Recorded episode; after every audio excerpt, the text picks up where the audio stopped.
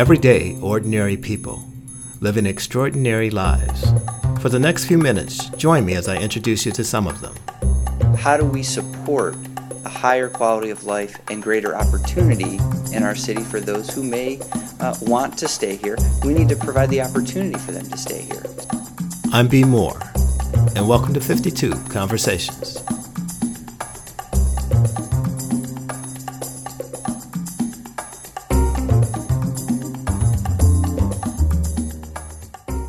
City of Syracuse is searching for a new leader, and there are a number of individuals who have declared their candidacy.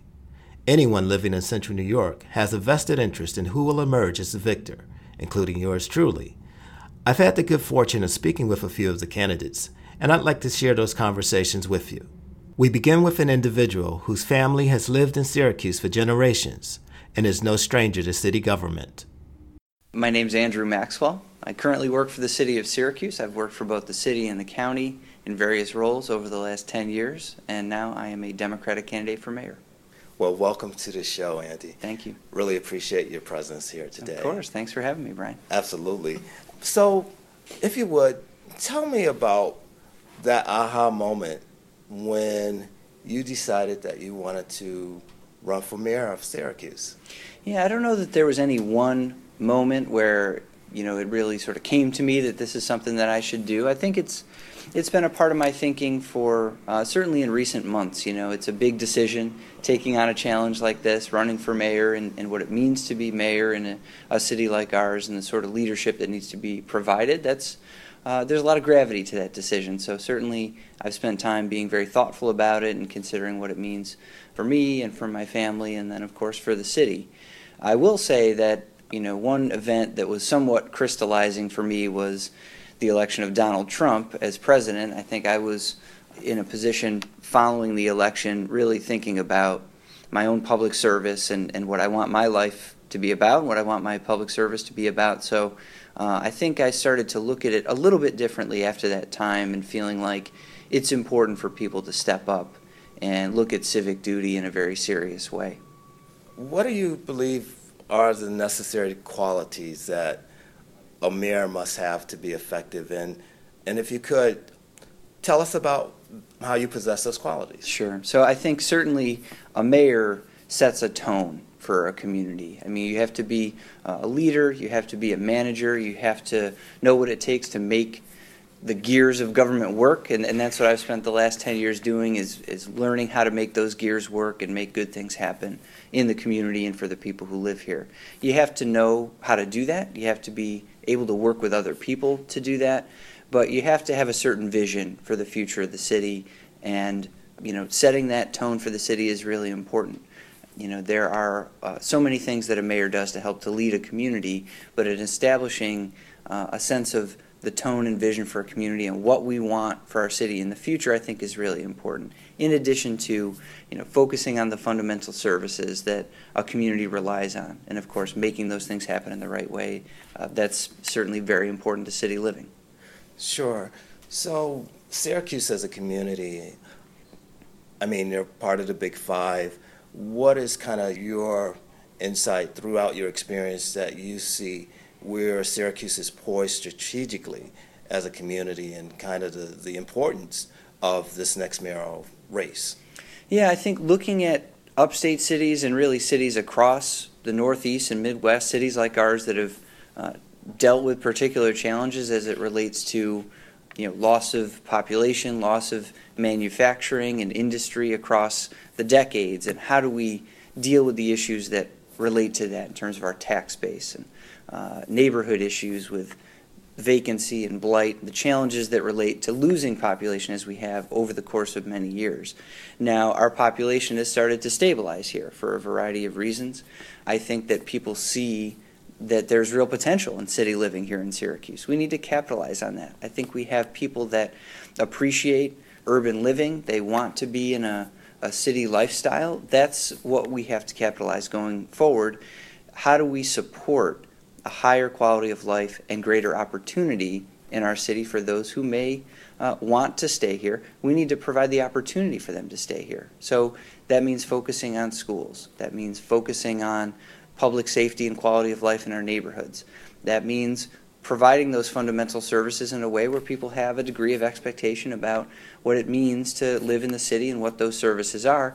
And it means being serious about dealing with some of our longstanding issues related to poverty and creating economic opportunity for people who uh, would choose to live here, choose to stay here, choose to move here. We need to be focused on creating opportunities. And for a city that has lost population and we struggle with property vacancy and things like that, those should be opportunities. So saying to, to the community and saying to people that would, you know, look at Syracuse as a place where they may want to live, say, this can be a place for you to do the things that you want to do in your life, where you can achieve your dream. I think that's what the sort of opportunity that we have here in Syracuse. You mentioned the schools. What would be your approach, particularly towards the Syracuse City School District, if you were elected as mayor? Yeah, I think it's about leadership and partnership. So people ask me, well, you know, the mayor doesn't control the schools, so what would you really do about it? I think that's where leadership and partnership comes in. Working closely with our superintendent, with our school board, being focused on the issues that are important to our children and to our families in the city, I think is really important. We know that there are young families, uh, including young families, who are very passionate about the city. They love the city. Maybe young people that have grown up here in the city and want to stay. But when their children reach school age, many of those young families feel that they need to consider moving outside of the city because they're not necessarily confident that their children will get the best instruction in our city schools. And I, I think that's a shame. I'm a Corcoran High School graduate myself, so I see the value of a city education. We need to be giving people the confidence that in a diverse school district, we're going to have diverse offerings and that people whatever the interest of their child, whatever their, their child's particular uh, skills or interests or potential, they have those opportunities before them. And I think we have to focus on Say Yes to Education, continuing the promise of Say Yes, but also in expanding things like our career technical education programs. This is an opportunity for us to connect our young people to trades and professions that exist right here in our community, and we know there are job opportunities here. So creating a clearer pipeline between those young people and the opportunities that exist in our city today, I think that's uh, should be a key focus of how we work with the schools going forward. You know, you mentioned your approach to education. Another area of focus would be uh, public safety. Mm. And I know that Police Chief Fowler has stated that when Mayor Miner steps down, that he will be stepping down as well who would you appoint as the next Syracuse police chief? And if you don't have a specific person in mind, tell me about some of the qualities that that person receiving that appointment would have.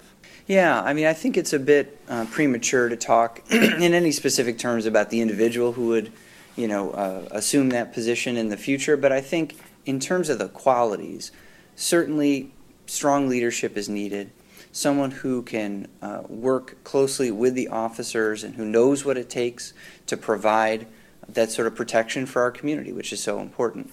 But also someone who has the sort of cultural competency and the life experiences to work in a collaborative way, not just across the department, but across the community and work with neighbors and community groups to continue the work that we've done in recent years to build trust between the police department and the community that's obviously important to the community itself. People who live in our city, they want to feel that the police department has their best interests at heart, that the police officers serving our community care deeply about our city and are ultimately there to serve and protect in the most genuine possible way. But that trust between police force and community is also very important to the police officers themselves and what it means for them to do their jobs well and to have the support of the community in strengthening the public safety that we have here. So that ability to work with people, that ability to, to take on what are very challenging issues, and to work in good faith across the entire community. That, I think, is ultimately uh, some of the most important skills that a police chief has to have. Okay.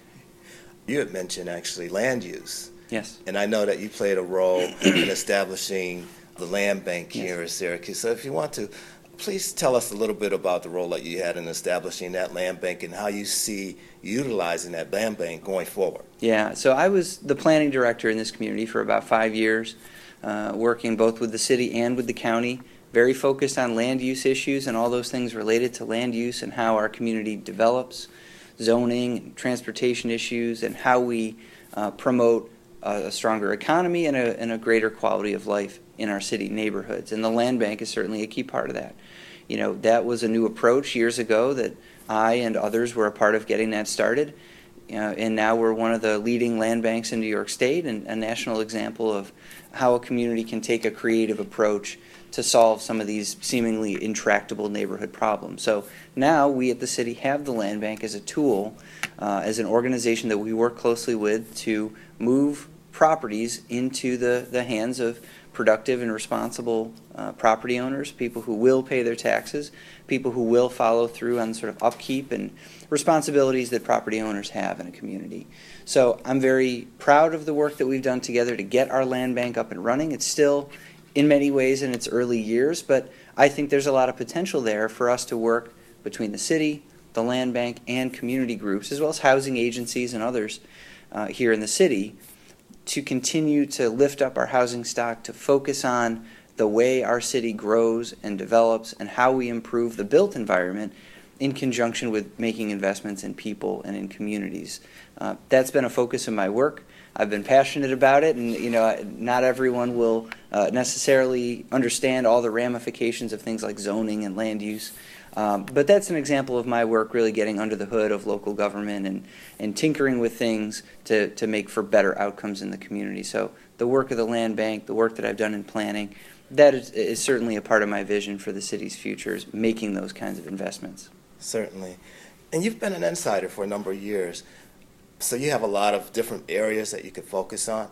But what will be your top three priorities going forward if you were to become elected as mayor? Yeah strong schools, safe streets, reliable services, in conjunction with our focus on opportunity. I will always be talking about economic opportunity, and maybe it's unconventional for a mayoral candidate to talk about poverty and economic opportunity, but I'm going to talk about it. But focusing on schools, on public safety, and on city services, those are the things that I believe are most fundamental to what it means to live in a city.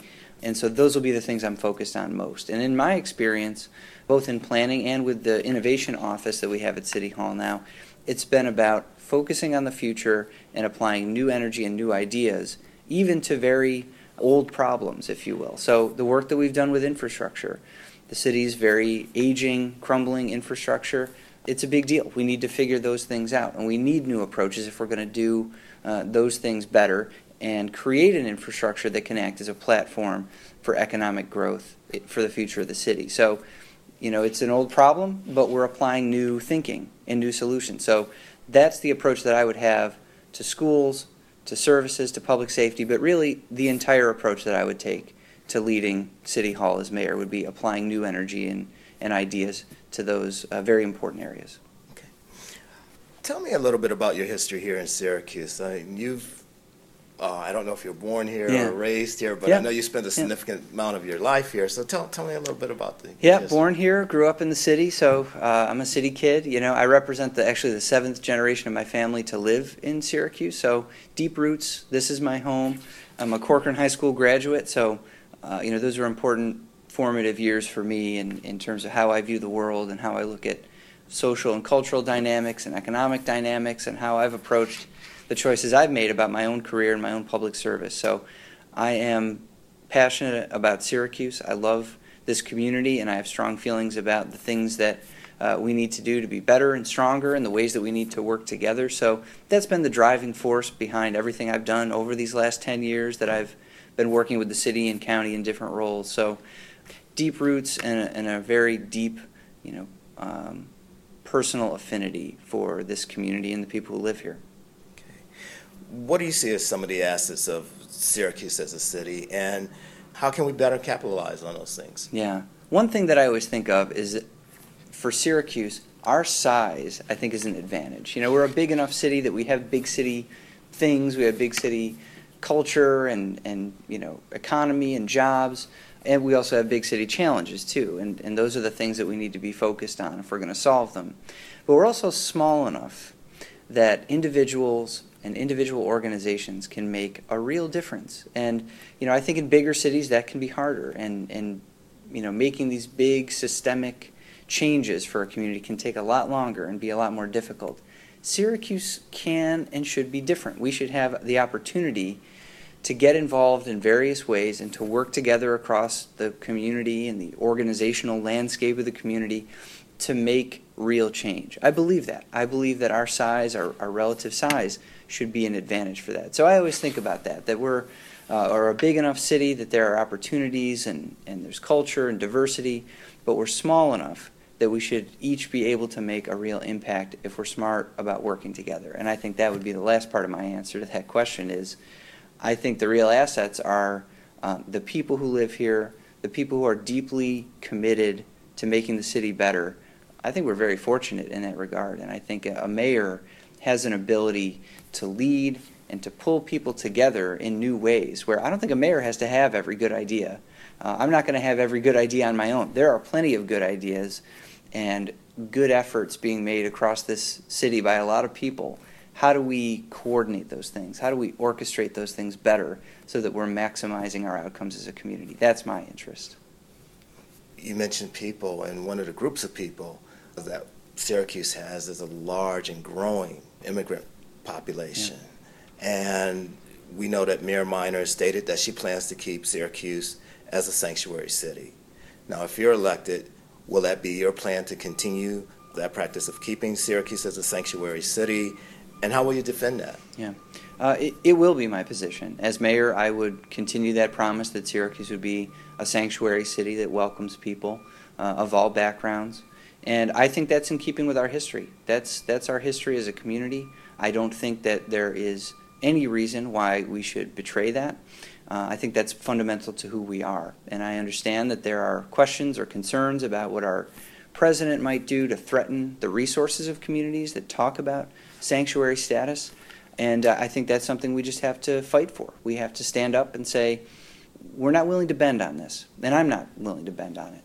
You know, I think that in terms of meeting our needs and whatever threats that we might face externally in terms of city resources, we need to find uh, the ways to work together toward those things, uh, no matter what may come. And whatever those threats are, we need to be working in creative ways to meet our needs as a community for everyone who lives here. So that's my position. Uh, I'm, I'm proud of that position, and that's not something that's going to change. Okay.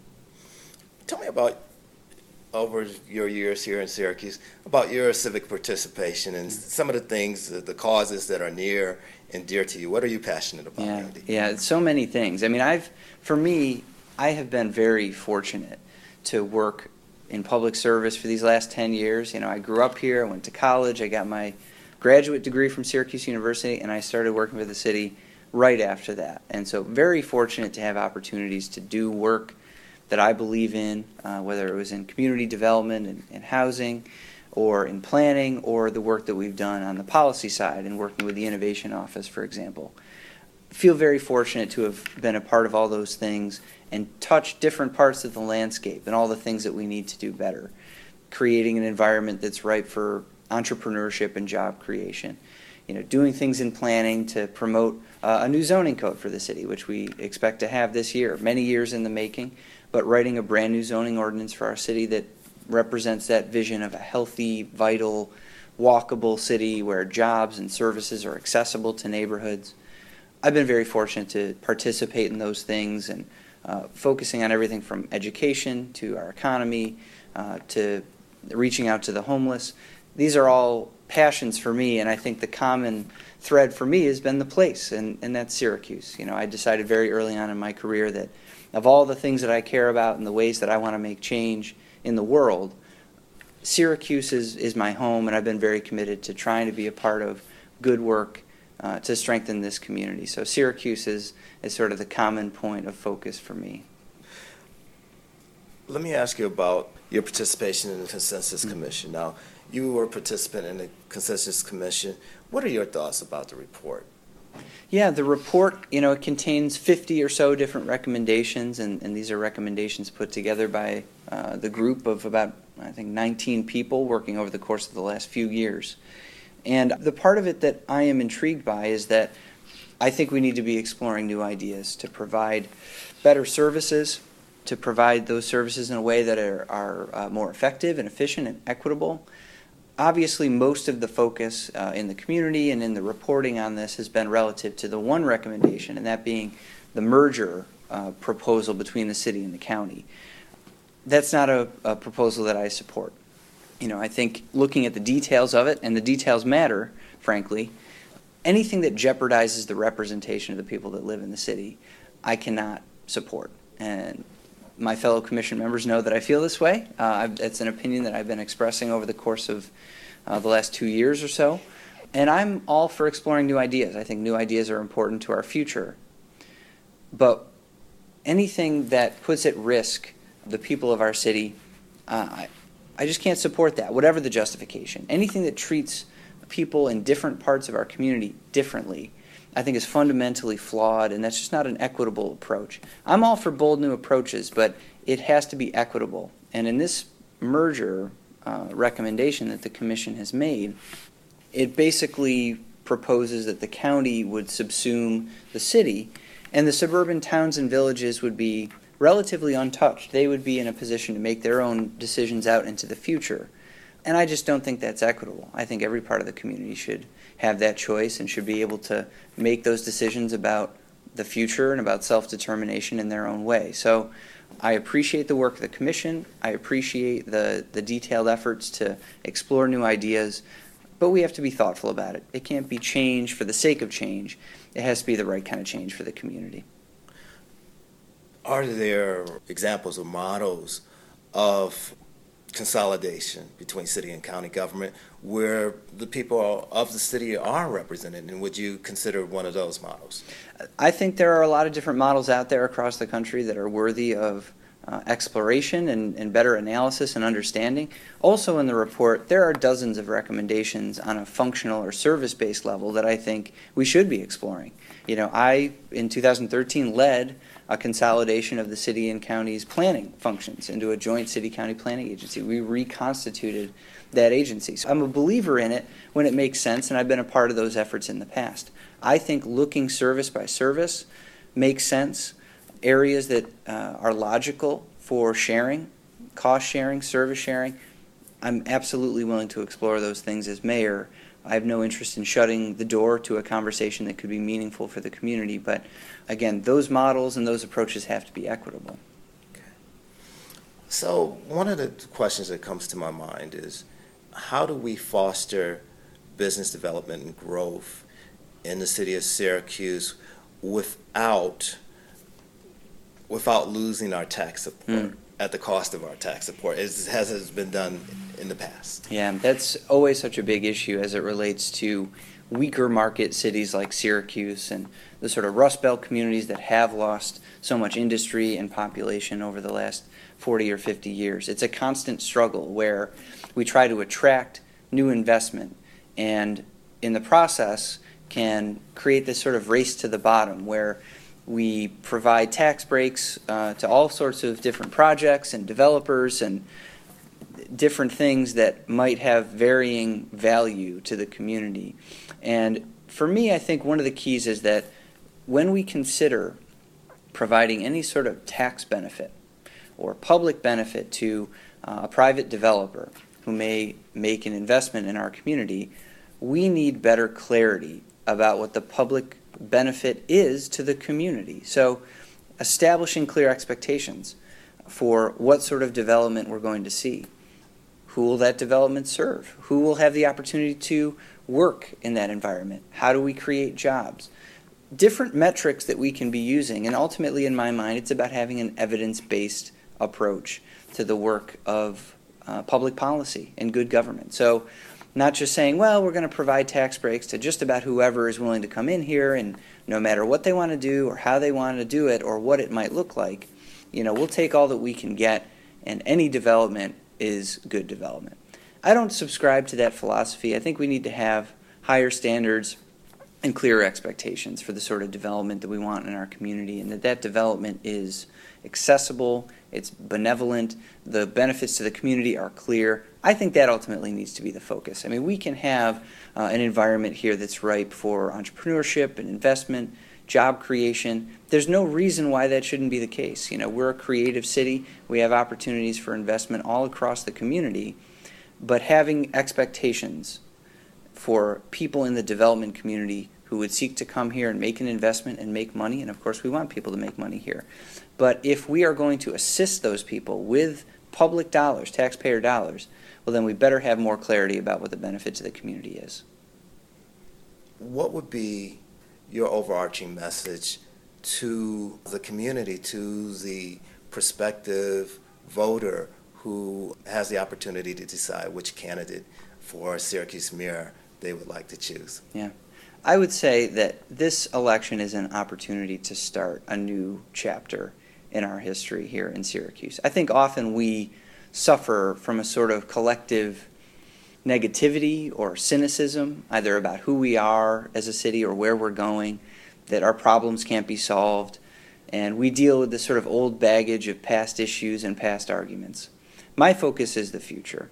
I think that with new energy and new ideas, we can take on those challenges and we can do great things. I'm very proud of the accomplishments uh, that we've made as a community in recent years, and that you know you, you don't subscribe to a philosophy about you know that being led by any particular person or any particular politician or institution. It's a collective effort. So I think many good things have happened in recent years because of the efforts of a lot of people.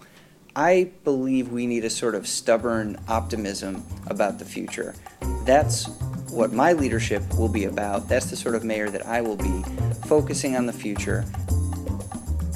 So, with that being said, Andy, I, I, just want to thank you for being my guest on today, and I wish you success in your mayoral race thank and you. your campaigning. I, I know that you have great things ahead of you. Well, I appreciate it. I'm excited. It's a it's a big challenge. Um, but I'm excited for it, and I'm excited for the future of the city. That's my focus, and you know, very pleased to have the opportunity. Thank you. Thanks, Brian. To learn more about Andrew Maxwell's campaign for mayor of Syracuse, you can go to his website at www.andrewmaxwellformayor.com. 52 Conversations is a production of More About You. Join us next time.